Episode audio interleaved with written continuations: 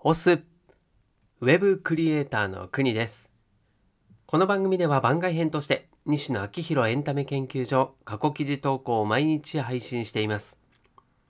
今回は、キャッシュポイントの見直し2.0という記事です。金婚西野昭弘さんが運営するオンラインサロンの記事は、過去1年以前のものは基本シェア OK となっています。記事の振り返りやオンラインサロンではどんな記事が毎日投稿されているのか気になっている方に向けて配信をしています。では2020年8月5日投稿記事を朗読します。最後までお付き合いください。さて、キャッシュポイントの見直し2.0というテーマで今日はお話ししたいと思います。思い立ったが吉日というやつで早速スナック西野月額590円を立ち上げてみました。撮影スタッフはガリゲル、読売テレビで長年一緒にやらせてもらっていた辻ディレクター。実は背景梶原裕太様の編集も辻ディレクターです。今回ゲストは幻冬舎の箕輪さんで、初回収録はあさって。とにもかくにも思い立ったが吉日なのです。YouTube のメンバーシップ、有料の立ち上げに関しては、今朝の Voicy でも報告させていただきましたが、これを単なる有料配信として整理、認識してしまうのは浅はかすぎると思っています。スポットになるぐらいの遠浅です。お気づきの方もいらっしゃるかと思いますが、今朝、スナック西野、YouTube のメンバーシップの立ち上げの裏で、僕のインスタグラム上で絵本オルゴールワールドを全ページ無料公開してみました。三代さん、幻冬者在住の鬼にはまだバレていないので内緒にしておいてください。このオンラインサロンも含めて僕が仕掛けていることはメインコンテンツイコール無料、メイキングイコール有料で、有料配信スタートといった生優しいものなどではなく、現在エンタメのビジネスモデルを根底からひっくり返す実験をしています。メイキングで生んだ収益をメインコンテンツの制作費に投下するという流れが定番化すれば、メイキング映えするクリエイターが強くなるでしょう。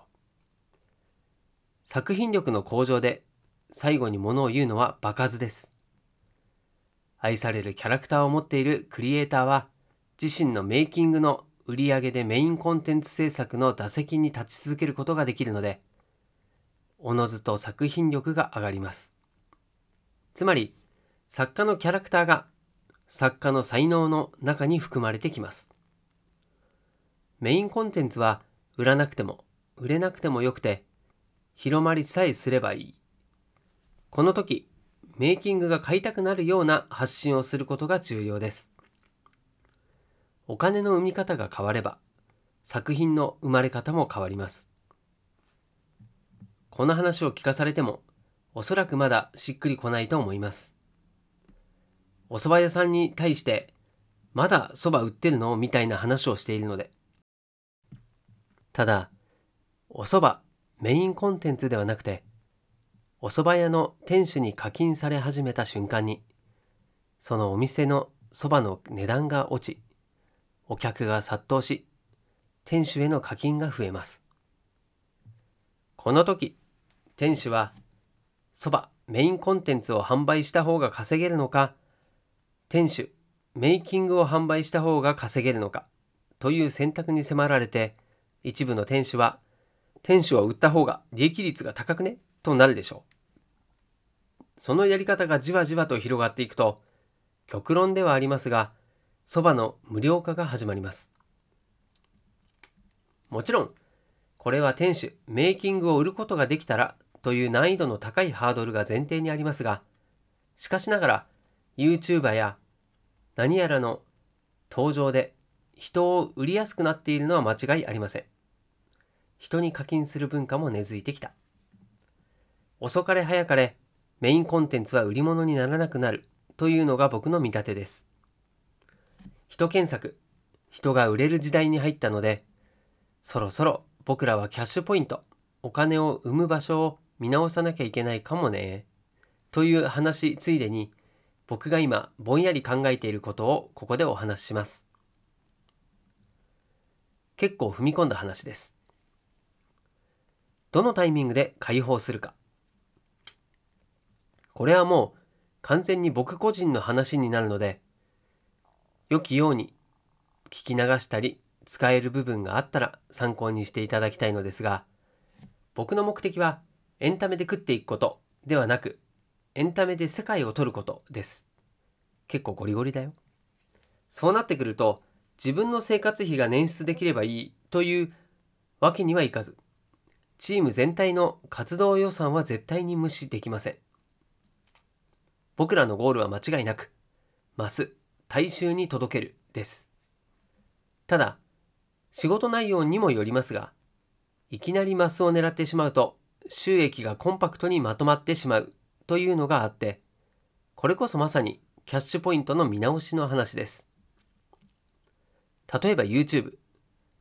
一概には言えませんが、再生数が稼げる動画、マスに受ける動画ってメイキングが全然売れないんです。背景梶原裕太様の動画がバズったのに、僕があの手紙シリーズを続けていない理由は、あれをやったところでサロンメンバーが増えないからです。そうすると第2弾は広告収入のために自分の時間を割く羽目になるのですが、広告収入って世間一般で言われているほど大きくないんです。要するに、カジサックの売り上げでは世界戦に挑める予算が捻出できないんです。カジサックを否定してるわけじゃないよ。好きだよ。なので、ここはまだマス向けの発信をぐっと抑えて、メイキングの販売、ダイレクト課金の獲得に集中する。要するに、メイキングが買いたくなるような発信をする。かっこ。メイキングを買ってくれる人にターゲットを絞る。そこで広告収入の何倍もの予算を集めて、圧倒的な作品を生み、そのタイミングで解放、ようやくマスに発信します。おそらくこの立て付け方の方が最終的に多くの人に届くと思います。大切なのは目の前の餌に飛びつかずに収益を最大化させるための最善策はどれだと問い続けることでとりあえず現時点ではメイキングの売り上げでメインコンテンツ強化して世界を取るというのが僕の中でのトレンドになっています。もっとも時代は変わるので、この考えも数年後には変わっていると思いますが、一つ確かなことは、こんな規模でこんな作り方をしているクリエイターが世界に一人もいないということです。当たるにしても、外れるにしても、派手な結果になりそうです。一度皆さんもキャッシュポイントを見直してみてください。人、メイキングが売れる時代に入って、自分たちの仕事内容的にも人が売れるのに、これまでの習慣で人を売らずに、メインコンテンツばかり売っているということが見つかるかもしれません。少し参考になると嬉しいです。スナック西野の初回ゲストは箕輪さん。予定しているゲストに蜷川美香さん、ショールーム前田さん、田村 P、ケンスーさんがいます。ケンスーさんへのオファーはまだご本人に出していないので、ここでのお知らせをご本人へのオファーに変えさせていただきます。ケンスーさん、断らないでください。現場からは以上です。はい、ということで、今日の朗読は以上です。いや、このね、メインコンテンツは売り物にならなくなるという話、まあ、確かにこの今回朗読した話は1年前の話なので今はねその1年後の未来にいるわけなんですけれども、まあ、確かにそういう時代になっていってるなっていうのはひしひしと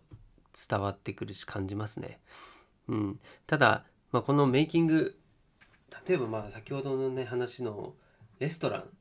あ、蕎麦屋さん蕎麦屋さんとかでその蕎麦を無料にして店主の